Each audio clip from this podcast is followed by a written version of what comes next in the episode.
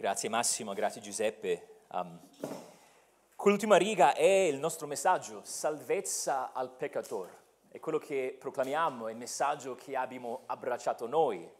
Ed è il messaggio che si vede diffuso, che si diffondeva nel libro degli Atti. E vogliamo andare agli Atti degli Apostoli. Um, come sapete, ormai portiamo avanti da mm, un po' di tempo lo studio della lettera agli Efesini. Però per quest'estate vogliamo fare una pausa, abbiamo diverse cose um, che, che, che, per le quali possiamo prepararci il cuore. Oggi studieremo, studieremo Atti, settimana prossima Massimo inizierà uno studio che durerà due settimane, um, dopodiché si inizierà una serie estiva, um, tratteremo qualcosa di diverso per il resto di luglio e poi ah, per, per, luglio e, e, agosto. Per oggi vogliamo studiare Atti, potete aprire la, la, la, vostra Bibbia ad Atti e vi spiego dove andremo tra poco, però oggi Atti degli Apostoli. E vogliamo, prima di avvicinarci alla parola, vogliamo um, pregare il Signore. O oh, Signore, siamo consapevoli del fatto che abbiamo bisogno del tuo aiuto. Sappiamo di essere in tanti modi mancanti, però tu ci doni la parola che ci cambia e oltre a quello ci doni i segni del nostro rapporto con te, le ordinanze, il battesimo e la cena. Oh Signore, il nostro cuore vorrei chiederti stamattina di servirti della tua parola e della Santa Cena per radicarci sempre di più in Cristo, che la sua missione diventa la, la nostra. E Padre, vogliamo specchiarci nella tua parola stamattina.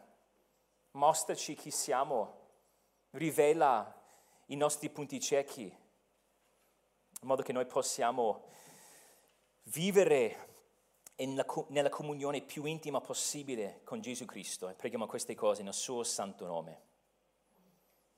Amen.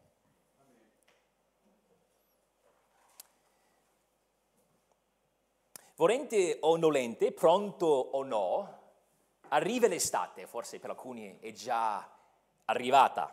I giorni si allungano, gli impegni si diminuiscono, le grigliate si aumentano, forse anche le pizzate si aumentano è probabile che saremo meno indafferati, avremo, avremo, avremo dall'altro canto più tempo a disposizione.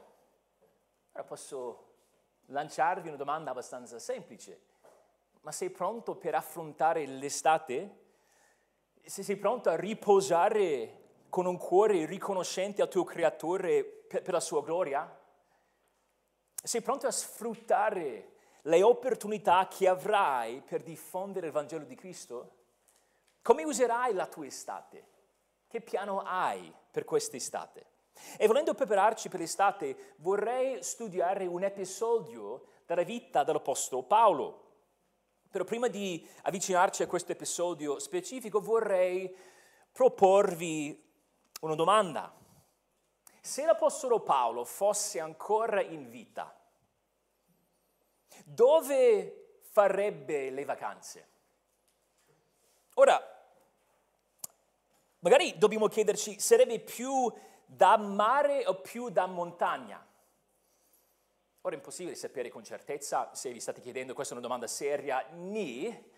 Possibile rispondere con certezza, però ecco la mia idea, secondo me era è più da montagna, soltanto perché leggiamo del, del fatto che era tre volte, tre volte ha fatto naufragio e ha, pass- ha passato un giorno e una notte negli abissi marini. Quindi secondo me sicuramente più da montagna quando pensa alle ferie.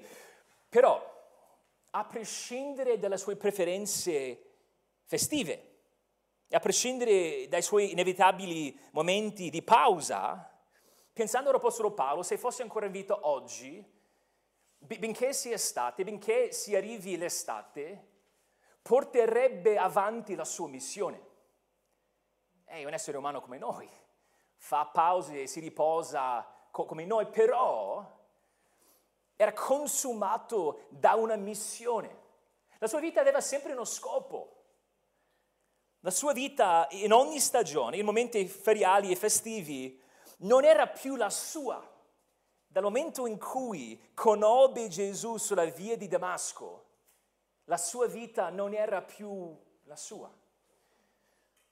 Sappiamo la storia, se volete seguire qualche pezzettino di Atti 9 ci potete andare. Per un Atti 9 verso la fine leggiamo che Paolo fu folgorato dalla gloria di Cristo. E sappiamo quella domanda che il nostro Signore gli fece. Saulo, Saulo, perché mi perseguiti? E Paolo in quel, dom- in quel momento domandò, chi sei Signore?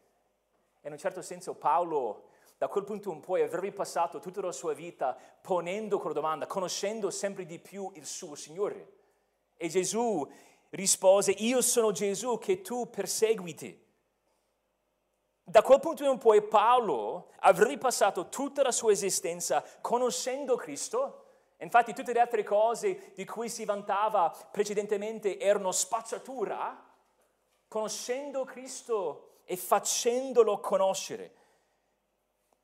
E vediamo che sempre in Atti 9, nel versetto 20, una volta che recuperò la vista, rimase qualche giorno con i discepoli a Damasco e poi si mise subito a predicare Gesù nelle sinagoghe, affermando che è figlio di Dio. La sua vita era Cristo, era uno strumento nelle mani di Cristo. Infatti, se guardate il versetto 15, il Signore disse ad Anania, parlando di Paolo, egli è uno strumento. Egli è uno strumento che ho scelto per portare il mio nome davanti ai popoli, ai re, ai figli di Israele. È uno strumento, è un contenitore, porta un messaggio. Lui è un vaso di terra di cui mi servirò, dovrà soffrire per me, però sarà portavoce dell'inestimabile tesoro del Vangelo di Cristo. Ora sappiamo che l'Apostolo Paolo era l'Apostolo dei Gentili. Lui aveva una missione speciale, aveva un'autorità speciale in quanto Apostolo. Però la sua brama insaziabile di predicare Cristo fino all'estremità della terra, ossia la sua ambizione di predicare il Vangelo là dove non era ancora stato portato il nome di Cristo, incarna anche la nostra missione. La sua missione è, la nostra. Il grande mandato è per tutto il corpo di Cristo, cioè tutta la Chiesa. E benché un credente non lasci mai la sua città o la propria regione, ogni discepolo di Cristo non è senza missione. Ha una missione di affaticarsi per fare i discepoli. Il comando pronunciato da Cristo risorto fate miei discepoli tutti i popoli, va, vale ancora. Descrive la nostra missione, descrive il motivo per il quale noi siamo ancora sulla terra, il motivo per cui noi esistiamo. Non siamo apostoli, ma la missione apostolica è la nostra missione. Noi siamo edificati in quanto Chiesa di Cristo sugli apostoli, perché il messaggio apostolico è quello che predichiamo, è quello che condividiamo con gli altri. Allora, avvicinandoci all'inizio dell'estate, vogliamo imparare dalla vita di Paolo. Vogliamo imparare dal suo primo viaggio missionario. Ora, non è un viaggio di vacanza, però questo viaggio ci descrive come dovremmo contemplare la nostra vita. Ora, ripeto, ribadisco il fatto che non possiamo ripetere quello che fece l'Apostolo Paolo, non siamo apostoli. Lui era colui che doveva fondare, gettare le fondamenta della Chiesa, noi dobbiamo costruire sopra. Però dall'altro canto dobbiamo capire che la nostra vita dovrebbe essere una specie di prolungamento della sua. Il Padre ha mandato il Figlio, il Figlio ha mandato lo Spirito, lo Spirito ha mandato gli Apostoli per mezzo di Cristo, a, a, a, per diffondere il nome di Cristo e noi facciamo parte della, della stessa missione. Potete andare ad Atti 13. In Atti 13 si legge del primo vi- vi- viaggio missionario di Paolo. Noi vorremmo arrivare verso la fine del capitolo Però vediamo fin dall'inizio, guardando l'inizio del capitolo 13, che Paolo e Barnaba furono mandati in missione dalla chiesa ad Antiochia, Antiochia. E poi Luca riassume il loro ministero a Cipro, nei versetti 4 a 12. Poi nel versetto 14, arrivati a Antiochia di Pisidia, Paolo entrò nella sinagoga e se guardate il versetto 15, gli fu chiesto se avesse una parola di esortazione. Situazione interessante per un predicatore. Hai qualcosa da dire? Ti va di dire qualcosa? E lui fa, no, non mi interessa, sto bene. No, no, no dice, certo ha qualcosa da dire. Non poteva resistere davanti a un tale invito, si alzò e si mise a predicare, richiedendo nel versetto 16 l'attenzione sia degli israeliti che dei gentili che temevano Dio di Israele. E poi predicò questo sermone incredibile. Ora, diversi anni fa, sulla Pasqua, abbiamo studiato un pezzo di questo sermone, però ve lo spiego velocemente. Ecco il punto centrale del sermone.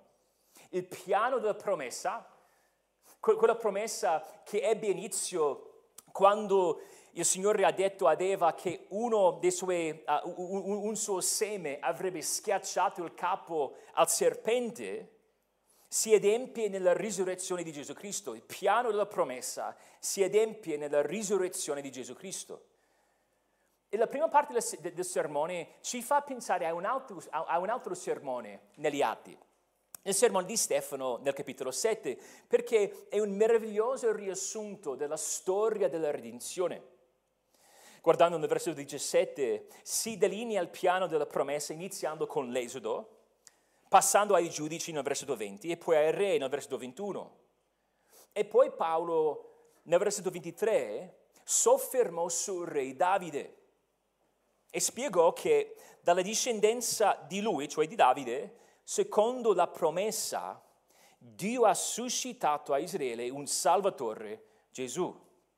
Poi parlò del ministero del precursore del Messia, cioè Giovanni Battista, nei versetti 24 e 25 parla della passione di Cristo, spiega nel versetto 28 che benché fosse innocente fu ucciso da Pilato, nel versetto 29 di posto in sepolcro, però, secondo il versetto 30, Dio l'ha risuscitato dai morti.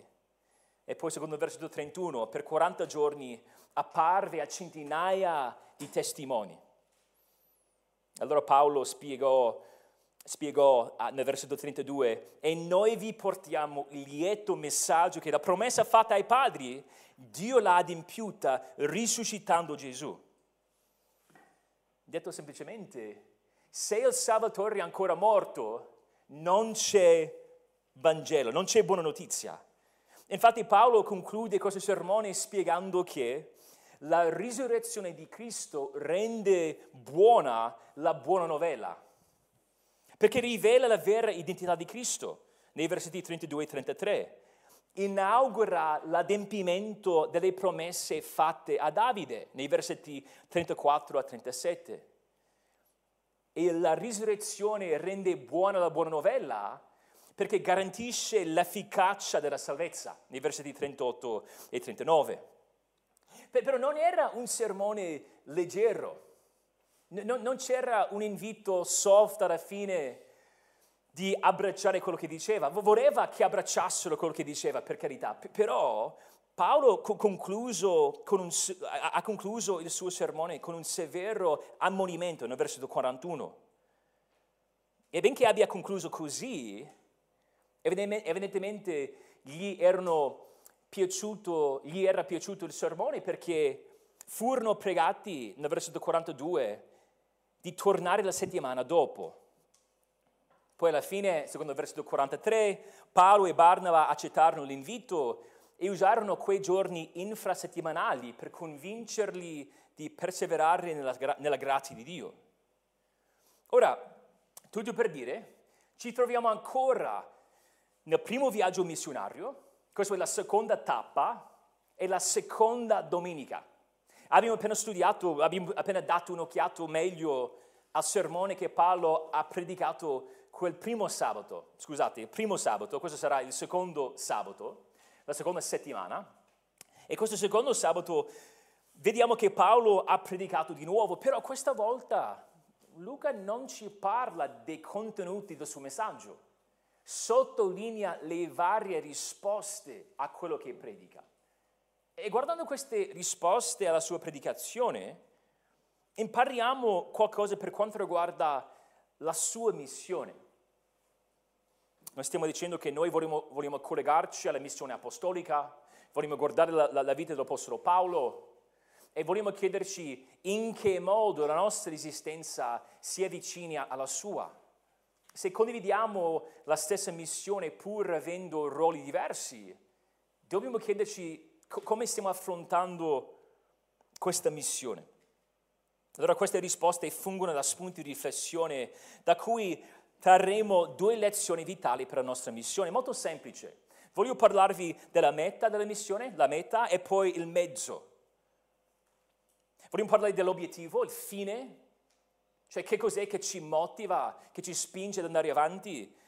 E poi dobbiamo dire qualcosa per quanto riguarda la modalità, il mezzo tramite il quale possiamo compiere questa nostra missione. Però prima dobbiamo leggere questo testo. Ecco di nuovo il secondo sabato, Atti 44, ci dice il sabato seguente, quasi tutta la città si radunò per udire la parola del Signore. Ma i giudei, vedendo la folla, furono pieni di invidia e bestemmiando contraddicevano le cose dette da Paolo. Ma Paolo e Barnaba dissero con franchezza, era necessario che a voi per primi si annunciasse la parola di Dio. Ma poiché la rispingete e non vi ritenete degni della vita eterna, ecco, ci rivolgiamo agli stranieri. Così infatti ci ha ordinato il Signore dicendo, io ti ho posto come luce dei popoli, perché tu porti la salvezza fino alle estremità della terra. Gli stranieri, udendo queste cose, si rallegravano e glorificavano la parola del Signore. E tutti quelli che erano ordinati a vita eterna credettero. E la parola del Signore si diffondeva per tutta la regione. Ma i giudei instigarono le donne pie e ragguardevoli e, no, e notabili della città, scattar, scatenarono una persecuzione contro Paolo e Barnaba e li cacciarono fuori dal, dal loro territorio. Allora essi, scossa la polvere dai piedi contro di loro, andarono a Iconio, mentre i discepoli erano pieni di gioia e di Spirito Santo. Ecco la prima lezione, la, meta della missione, la meta della missione, la globale gloria di Dio, la gloria globale di Dio. Qual era l'obiettivo, il fine a cui mirava l'Apostolo Paolo? A che cosa aspirava? la gloria globale di Dio. Dio salva peccatori che sono degni solo dello, st- dello stagno ardente per mostrare nei tempi futuri l'immensa ricchezza della sua grazia mediante la bontà che Egli ha avuto per noi in Cristo Gesù, Efesini 2,7. Gesù ha acquistato a Dio con il suo sangue gente di ogni tribù, lingua, popolo e nazione. E se mettiamo insieme questi due concetti, vediamo che Dio agisce principalmente o supremamente per la sua propria gloria. Vuole innalzare la cosa che è più degna di essere innalzata, cioè il suo nome e lo fa globalmente, universalmente, raccogliendo per se stesso un popolo composto di persone da ogni tribù, lingua, popolo e nazione.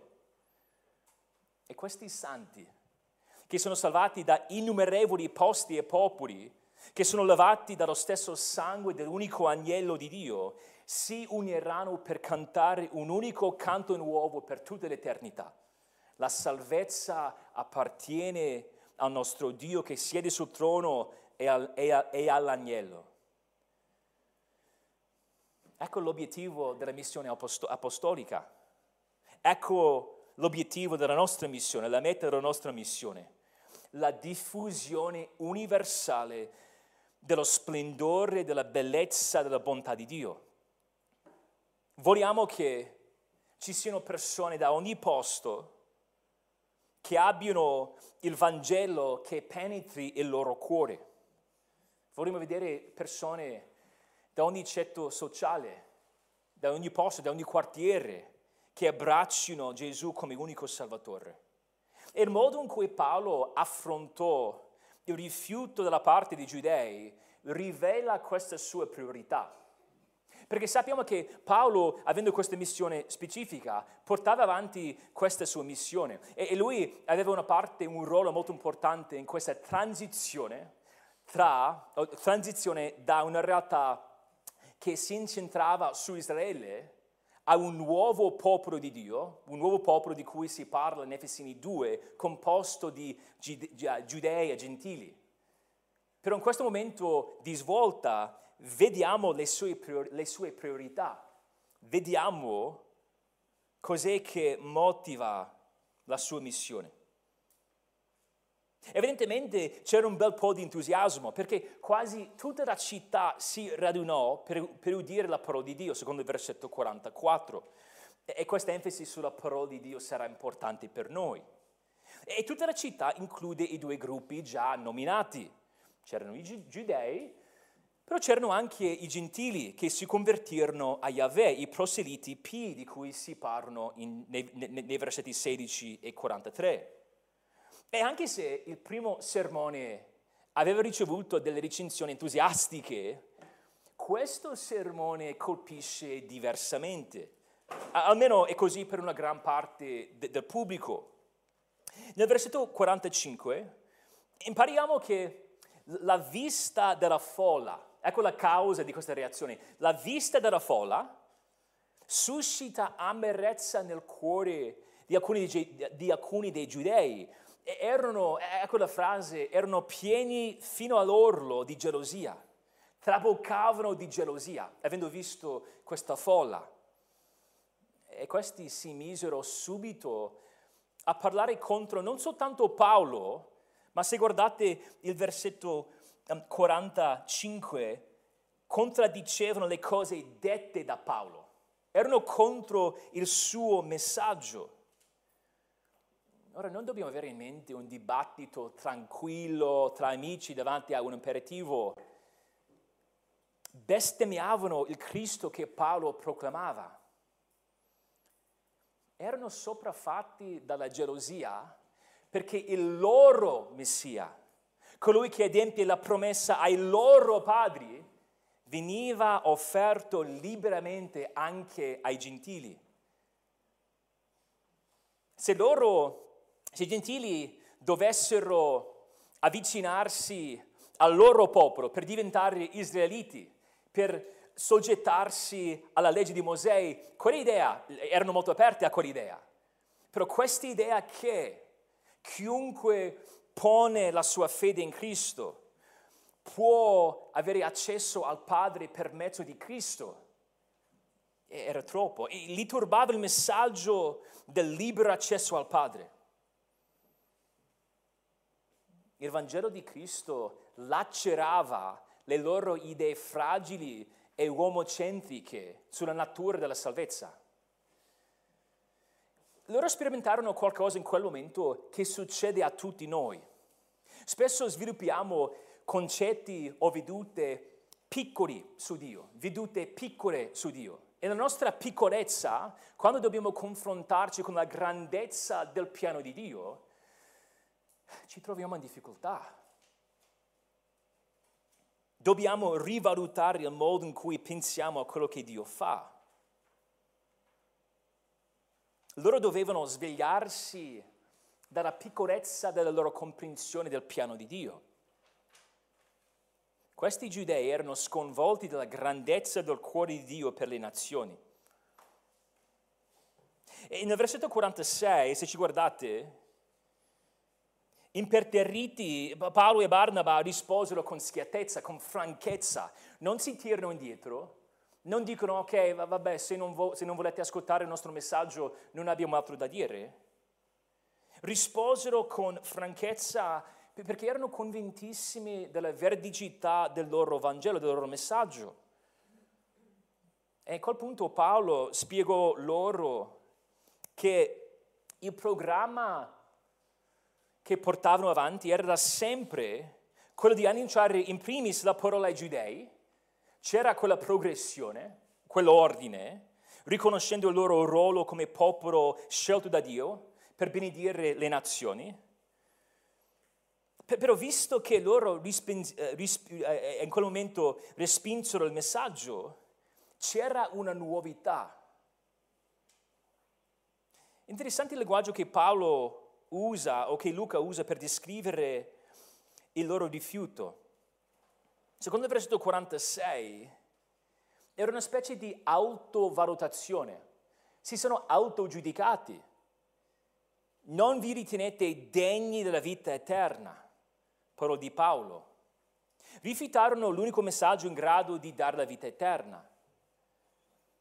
E a causa di questa durezza, di questa chiusura, Paolo dice, ecco questo momento di svolta, dice ci rivolgiamo agli stranieri. Nel momento decisivo nella storia della redenzione.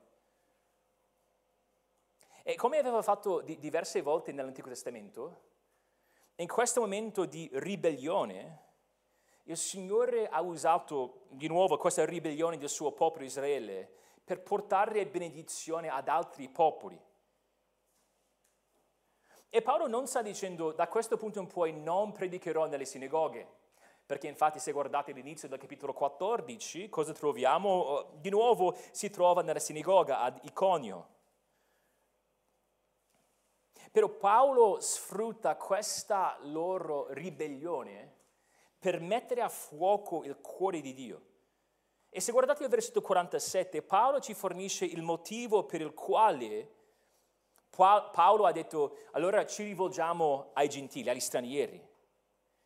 E qui impiega un versetto da Isaia 49, Isaia 49, quel brano che abbiamo letto prima nel nostro culto.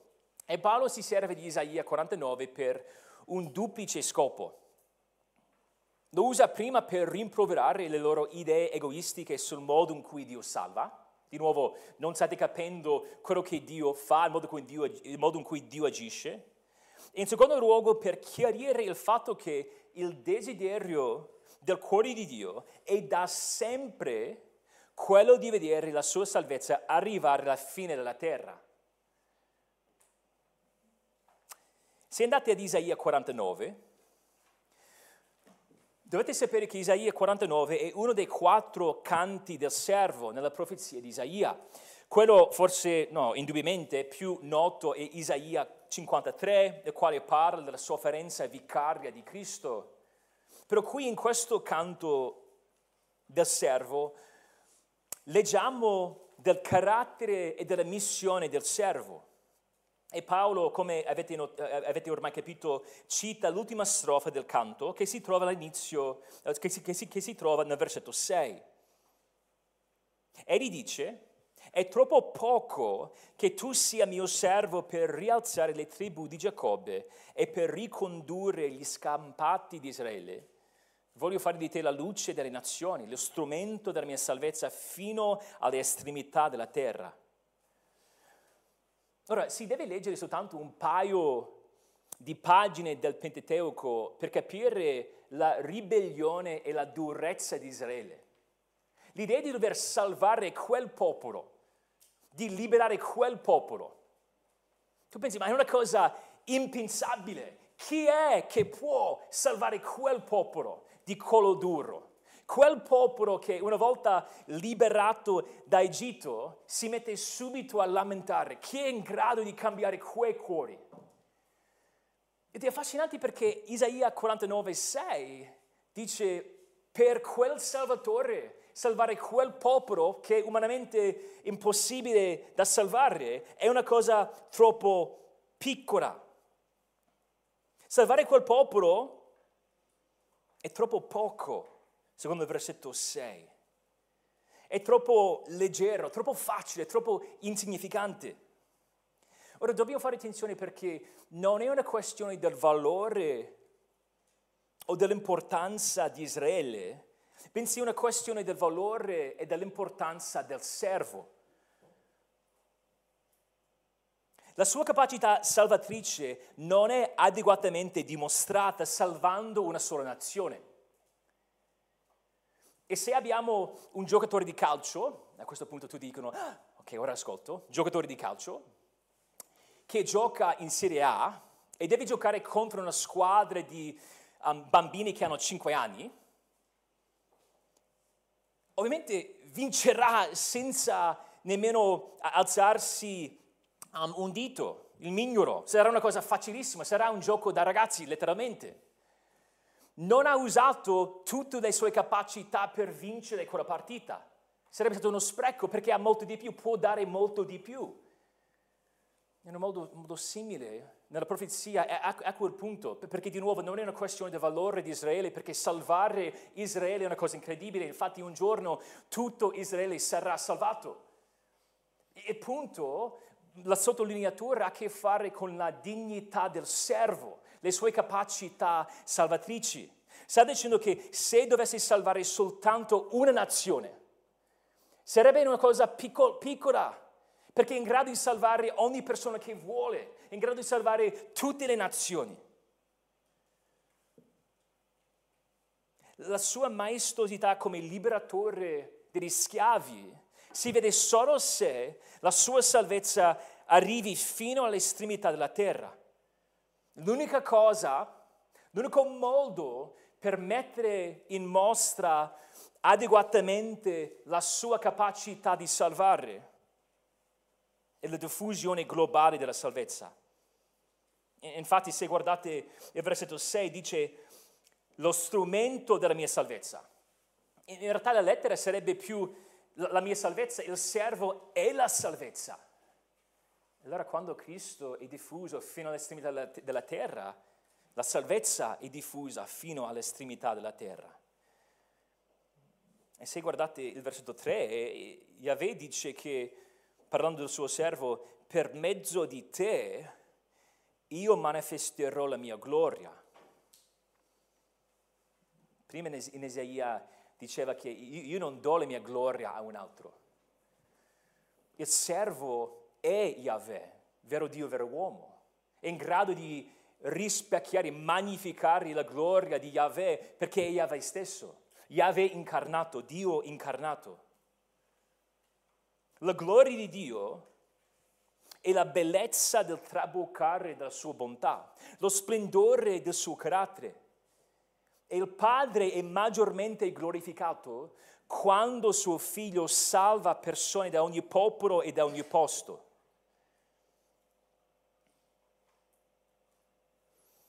Possiamo dire che i giudei in Atti 13 avevano una veduta rimpicciolita della portata della salvezza.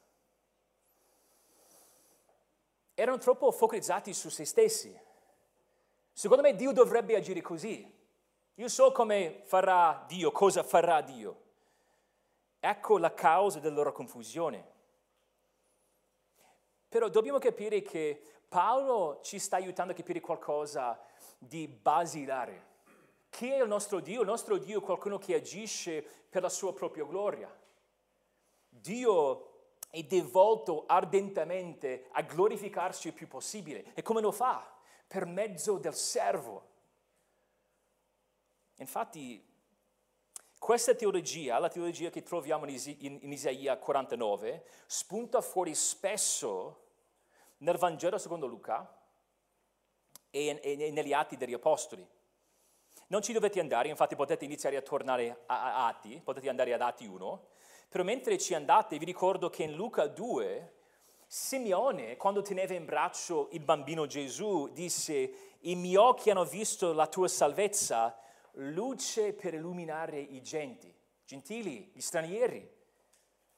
E poi, eh, dopo la sua, dopo la sua risurrezione, Gesù da, diede una specie, una forma del grande mandato in Luca 24, e dice che nel suo nome si sarebbe predicato il ravvedimento per il perdono dei peccati a tutte le genti. E poi arriviamo ad Atti 1.8. E Atti 1.8 riprende la stessa identica, lo stesso identico linguaggio da Isaia 49.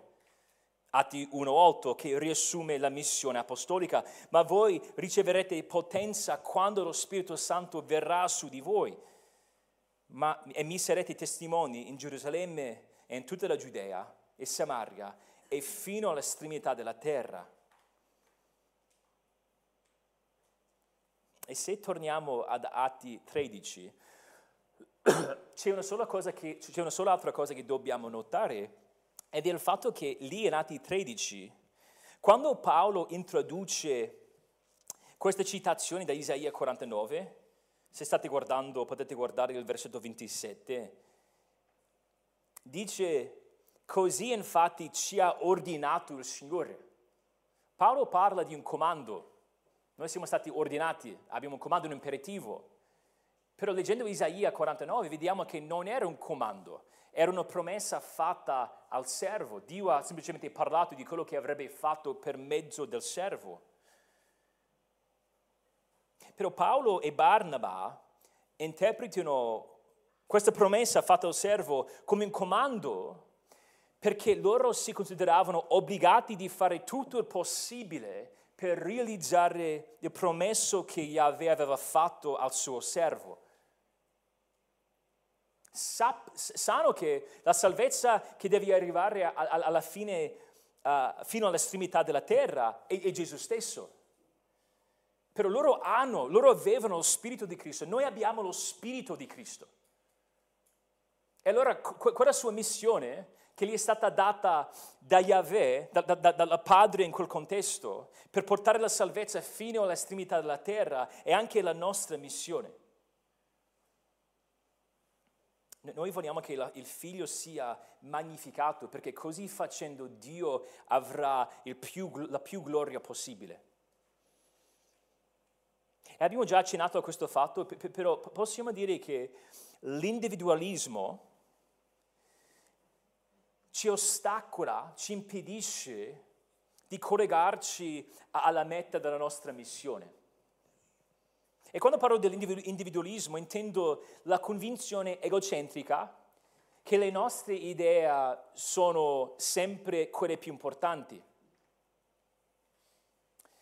Non è un caso che siamo molto individualistici come società. Carl Truman ha, osservato che l'Ovest adora l'individuo. Dalla culla alla tomba ci dice quanto siamo speciali e unici, quanto siamo vitali per tutto. Iniziamo ad avere questa idea che ruota intorno a noi e non possiamo guardare oltre l'orizzonte della nostra piccola esistenza.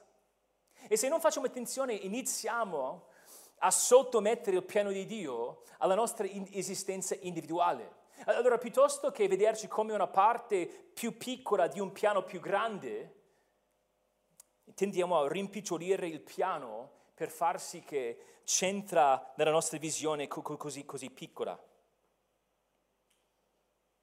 Quando siamo troppo fissati su noi stessi,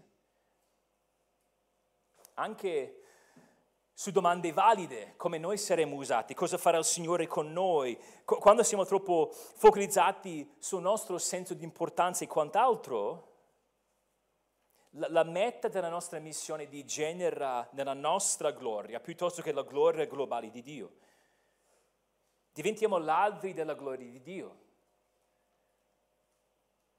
Dobbiamo riorientarci continuamente a, a, questo grande fine, questo obiettivo. Quando pensiamo alle nostre vacanze, alle nostre ferie, tendiamo a valutare ogni nostra attività alla luce di un obiettivo ben preciso, riposarci. Oppure una missione, ecco la nostra missione per questa settimana, per queste due settimane di ferie, di, di ferie. rilassarci e divertirci. C'è una grande intenzionalità, riflettiamo su cosa mangeremo, quali, quali ristoranti e quanti gelati riflettiamo su come passeremo le nostre giornate, visiteremo quel borgo oppure faremo un bagno in quel mare, faremo quel percorso in montagna. E poi ci sono perfino valutazioni inerenti a quello che vogliamo evitare, perché se abbiamo questa missione di divertirci rilassarci, ci sono certe cose che dobbiamo evitare a tutti i costi. Lo stress, la fatica, il lavoro, situazioni scomode. Ora, come parentesi, ribadisco, possiamo riposarci per la gloria di Dio. Però dobbiamo chiederci se abbiamo la stessa intenzionalità quando dobbiamo valutare la nostra vita alla luce della nostra missione. Noi dobbiamo amare l'idea di essere strumenti che sono in grado di dare gloria al nostro Salvatore. Dobbiamo poi interpretare ogni opportunità alla luce di questo obiettivo, alla luce di questa meta. Quando pensiamo al nostro palazzo, i nostri vicini di casa non sono persone che ci infastidiscono, sono persone che, con le quali potremo parlare di Cristo, sono persone che, che forse adoreranno Cristo per sempre. Quel tipo in spiaggia, per, per qualche motivo strano, che per qualche motivo strano vuole chiacchierare con te. E noi pensiamo, ma cioè, come posso scappare via? forse il Signore vuole che parliamo con quella persona perché vuole salvare quella persona per la sua propria gloria. Quando noi ci imbattiamo in quell'amico che non vediamo da mesi, per caso, per così dire, dobbiamo pensare che la mia esistenza non, non è mia, ho una missione e devo, dare gloria al, al, Padre. E vediamo in Atti 13 le primizie di questa promessa, perché nel versetto 48 i gentili glorificano la parola del Signore. Il Signore è glorificato quando la sua parola è glorificata e vediamo già quel risultato. Infatti questo ci aiuta ad arrivare alla seconda lezione che impariamo da questo primo viaggio missionario. Vediamo il mezzo della missione il mezzo della missione. Se vogliamo dare gloria al Signore, se la meta è la gloria globale di Dio, come possiamo arrivarci? Dobbiamo predicare la parola. Il mezzo della missione è la parola di Dio. Dio ci dà la nostra missione e ci fornisce il mezzo per compierla. Il Signore non è come un generale se pensiamo a una nazione molto povera, a un esercito mal addestrato, un esercito che ha un generale, questo generale deve guidare questo esercito. Però essendo una nazione povera, questo esercito viene mandato sul campo di battaglia senza l'equipaggiamento e i rifornimenti adeguati. E il nostro padre e il figlio, e il figlio che ci manda, lo spirito che ci guida, non, non sono così. Dio non è così perché non ci manda in missione senza tutti gli strumenti che ci servono. Il padre e il figlio, e il figlio hanno mandato lo Spirito, lo Spirito ha ispirato il Nuovo Testamento, mettendo per scritto il messaggio apostolico, e poi lo Spirito dimora in, no, in ogni credente per illuminargli la mente affinché capisca quel messaggio. Non dobbiamo dipendere dalla nostra esperienza soggettiva per glorificare il Signore, o per portare avanti la salvezza, abbiamo qualcosa di oggettivo, abbiamo una fonte oggettiva della voce di Dio. E benché, e benché Paolo abbia fatto quell'esperienza incredibile, straordinaria lì sulla via di Damasco, è vero che parla della sua testimonianza diverse volte in atti, però al centro della sua vita vediamo che enfatizza la parola di Cristo perché sappiamo che il Signore si serve della sua parola per salvare il suo popolo.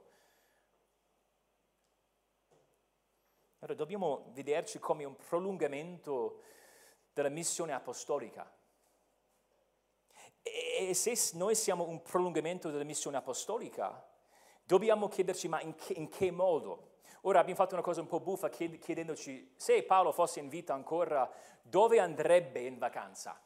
Però piuttosto che portare Paolo all'età moderna, noi dobbiamo andare indietro, dobbiamo tornare alle fonti chiedendoci cosa facevano loro. Ora si vestivano, si vestivano diversa, diversamente, erano senza i cellulari, però la cosa più importante è, la loro missione, la loro filosofia, le cose che, i principi che guidavano loro, la loro condotta. E se guardiamo il libro degli Atti è affascinante perché non vediamo la costruzione di un sistema sacramentale, non vediamo l'instaurazione di un istituto gerarchico, vediamo la fondazione di chiese e vediamo che quelle chiese sono fondate sulla parola di Dio. Quello che vediamo ovunque nel libro degli Atti. Atti è un libro difficile per certi versi, però dall'altro canto cosa vediamo? Vediamo persone mandate dallo Spirito e parlano di Cristo, predicano Cristo dall'Antico Testamento alla luce delle parole di Cristo. Dio riceve la gloria globale di cui è degno quando ci sono chiese in ogni angolo della terra che predicano fedelmente la sua parola. Ed è interessante perché la parola è il protagonista della nostra narrativa. Guardate il versetto 44. Si radunò questa gente per udire la parola del Signore. E poi vi ricordo nel versetto 45 che contraddicevano le cose dette da Paolo, cioè la parola. Poi se guardate il versetto 46, loro avevano annunciato la parola di Dio. Poi 48, glorificavano la parola del Signore, hanno, hanno udito la parola di Dio. Poi 49, la parola del Signore si diffondeva per tutta la regione. L'eroe della storia è, Dio, è lo Spirito, però per, per mezzo della parola. E in questo testo la gioia dei gentili viene contrastata con il giudizio contro i giudei. E Luca accentua la natura della loro risposta servendosi di tre verbi dice, secondo il versetto 48, che si rallegravano, glorificavano e credettero. Innanzitutto questi stranieri, avendo scoperto che Dio aveva provveduto la salvezza per loro, scoppiano in, in, in gioia, felicità fondata su Cristo e, e glorificavano la parola. È una frase interessante, infatti l'unica altra volta che si trova questo verbo con questo oggetto, cioè di glorificare la parola, e secondo Tessalonicesi 3.1, dove Paolo dice, per il resto, fratelli, pregate per noi, perché la parola del Signore si spanda e sia glorificato come lo è tra di voi. Allora, se vogliamo capire cosa significa glorificare la parola di Dio, possiamo guardare i Tessalonicesi. Ora vi dico semplicemente che loro si ravvidero e accettarono la parola di Dio così come è veramente. Infatti Paolo in 1 Tessalonicesi 2,13 dice, voi accettate la parola di Dio no, non come una parola umana, ma così come veramente la parola di Dio. Il valore del messaggio viene esaltato quando i peccatori bisognosi abbracciano l'Evangelo come la verità da Dio e come l'unica speranza della salvezza. Allora Dio è glorificato perché la sua parola è, è glorificata. E secondo il versetto 48 c'è un gruppo specifico che crede, dice tutti quelli che erano ordinati a vita eterna, loro credettero. E questi credono non perché siano le persone più intelligenti, no? non perché siano più bravi rispetto a, a, agli altri. La fede nasce nel cuore grazie all'amore predestinante di Dio. Efesini 1, abbiamo studiato un bel po' Efesini 1, è lì che il Signore dice o parla della sua scelta di un suo, pop- di un suo popolo prima della fondazione del mondo. È una scelta immotivata da qualcosa di trovabile nell'oggetto della scelta. Dio non sceglie sulla base della nostra bravura perché non siamo bravi. E se dovessi scegliere sulla base di qualcosa che si trova nel peccatore, Dio non avrebbe scelto nessuno. Dio sceglie gli eletti nello stesso modo in cui ha scelto Israele. Dio ha posto il suo amore salvifico su queste persone perché Dio ama, ha deciso di, di amare la motivazione è interna, proviene dal suo cuore. E dobbiamo dire che è interessante che Paolo usi di nuovo la frase vita eterna, perché abbiamo già visto quella frase nel versetto 46 e Paolo vuole che vediamo questo contrasto. Vita eterna si trova sia nel versetto 46 che nel versetto 48. Ora, um, il rifiuto dalla parte dei giudei era la loro responsabilità. Erano, era una specie di autogiudizio, erano colpevoli. Hanno deciso loro di non abbracciare il messaggio della salvezza, il Messia. Ma il ricevimento dall'altro canto dei gentili era soltanto grazie alla lezione divina. E poi vediamo insieme la responsabilità umana. Noi siamo responsabili per quello che facciamo e quello che non facciamo, per vediamo dall'altro canto la sovranità di Dio. Questa è un'espressione chiarissima della teologia biblica. Siamo responsabili per il nostro rifiuto della parola di Dio, però dall'altro canto l'unica cosa che può renderci capaci di abbracciarlo è la grazia sovrana di Dio. Allora possiamo dire umanamente come mai quei gentili, quegli stranieri in quel momento hanno creduto? E da un lato della medaglia, da una faccia, secondo una faccia della medaglia, potremmo rispondere ma hanno creduto, hanno deciso di credere, erano compunti al cuore, si sono arveduti, erano sopraffatti dei loro peccati, c'era una costernazione dinanzi ai loro errori. Però dall'altro canto se chiediamo, ma vero, capisco, però come mai hanno avuto loro queste risposte e non gli altri? Ed è quel punto che dobbiamo guardare l'altra faccia della medaglia e rispondere che l'unica spiegazione è la sovranità di Dio perché la sovrana scelta di Dio che è avvenuta nell'eternità passata si concretizza, si concretizza nel qui ed ora, nel tempo, per mezzo della predicazione della parola. Dio si serve della sua parola per applicare la salvezza alle persone per le quali Cristo è morto, cioè le persone che il Padre ha scelto. Giovanni 10 usa questo linguaggio, parla del fatto che le pecore ascoltano la parola perché ascoltano la voce di Cristo. Il Signore si serve della sua parola, ecco il mezzo tramite il quale si porta avanti la missione per salvare i peccatori. Tutto, tutto finisce questo testo nei versetti 49 a, a 52. È una specie di riassunto di questa seconda tappa del primo viaggio missionario. Ecco quello che troviamo alla fine, ecco il quadro generale. Barnaba e Paolo erano perseguitati, cacciati fuori dal territorio, poi contrasto, ma alla fine, ecco la nota finale, i discepoli che sono stati fatti lì in quel posto erano pieni di gioia e di Spirito Santo. I giudei, nonostante questa ribellione, nonostante il, complo- il complotto che hanno portato avanti, non erano in grado di fermare, di arrestare la crescita del popolo di Dio e se collochiamo questo testo nel contesto più ampio del libro degli Atti, vediamo che, che spesso, pa, uh, spesso, Luca parla della progressione, della fondazione della Chiesa con questi termini. A volte lui parla della Chiesa che va avanti quando ci sono persone che vengono aggiunte al numero del, del gruppo. A volte ne parla così. Altre volte parla della parola in un modo personificato, come se fosse una persona che, che marciasse avanti, che andasse avanti. È quello che troviamo qua. La parola del Signore si diffondeva per tutta la regione, nel versetto 49. Vediamo la stessa cosa in Atti 6. A Atti 6 gli apostoli scelsero dei diaconi affinché potessero dedicarsi alla preghiera e al ministero della parola. Poi Atti 6 7 leggiamo che la parola di Dio si diffondeva.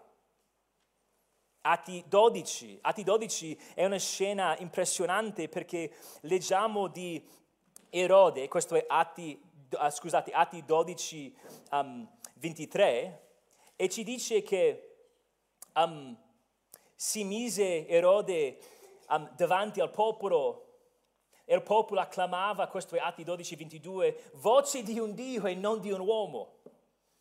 23, in quell'istante un angelo del Signore lo colpì perché non aveva dato gloria a Dio, eroso da, dai vermi, morì. E a differenza da quella brutale fine della vita di Erode, c'è un contrasto, guardate il versetto 24, intanto mentre quello che voleva farsi Dio fu colpito, Ecco il contrasto. Intanto la parola di Dio progrediva e si diffondeva sempre di più. E questo glorificava il Signore. Atti 19, l'ultimo esempio. In Atti 19 leggiamo di queste conversioni radicali. Atti 19, se guardate i versetti 18-19, dice molti di quelli che avevano creduto venivano a confessare e a dichiarare le cose che avevano fatte, fra quanti avevano esercitato le arti magiche. Molti portarono i loro libri, li bruciarono in presenza di tutti, calcolatone il prezzo, trovarono che era di 50.000 drammi d'argento. C'era questa fortuna messa a, fuoco come segno di, una, di un ravvedimento radicale. Come possiamo spiegare una risposta così radicale? Guardate il versetto 20. Ecco la spiegazione. Così la parola di Dio cresceva e si affermava potentemente. Noi abbiamo una missione e questa missione va avanti nello stesso modo in cui andava avanti nel libro degli Atti. Noi dobbiamo essere attaccati alla parola di Dio, dobbiamo gioire nella parola. Le nostre conversazioni devono essere condite con la, con la parola di Dio. Dobbiamo impegnarci il più possibile per esporre gli altri alla parola di Dio. E, e poi dobbiamo pregare il Signore che si compiace di mandarci persone che ha ordinato a vita eterna. Dobbiamo pregare che quest'estate il Signore sia gradito di, mandarci persone che ha deciso di salvare prima della fondazione del mondo, per la sua gloria, persone che canteranno per sempre della grandezza dell'agnello immolato e, e che possa servirsi di noi per portare quelle persone alla, alla salvezza per mezzo della, predicazione della sua parola. L'Apostolo Paolo sarebbe più da mare o più da montagna? Non sappiamo, ovviamente. Però dobbiamo fare attenzione perché se iniziamo a pensare, sì, sì, ma era un apostolo, sì, Nuovo Testamento, eh, Chiesa primitiva, quello è un conto, noi siamo uomini moderni, siamo diversi, abbiamo più responsabilità, più impegni. Penso che possiamo servirci di quest'estate, questo momento in cui ci sono impegni, sì, mi rendo conto, il lavoro va avanti, però sono impegni diversi e possiamo riflettere sulla nostra missione chiedendoci quanto si assomiglia alla missione apostolica. Non possiamo, non possiamo dimenticarci della nostra missione, la sua meta è il mezzo tramite il quale si compie. Preghiamo, oh Signore, ti ringraziamo per la tua parola, per la sua chiarezza, per la sua efficacia. Dobbiamo dire che noi, noi siamo qui soltanto se siamo in Cristo soltanto perché, oh Padre, ci ha scelto prima della fondazione del mondo.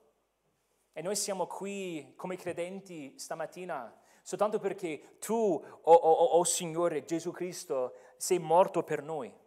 E siamo qui come credenti soltanto perché lo Spirito, tuo Spirito ci ha rigenerato, ci ha aperti gli occhi. E noi vogliamo riflettere sulla nostra missione, che noi capiamo la, la nostra missione alla luce della missione apostolica e che ci siano dei cambiamenti concreti um, che possono produrre un, un vero frutto. E preghiamo tutto ciò nel nome di Cristo. Amen.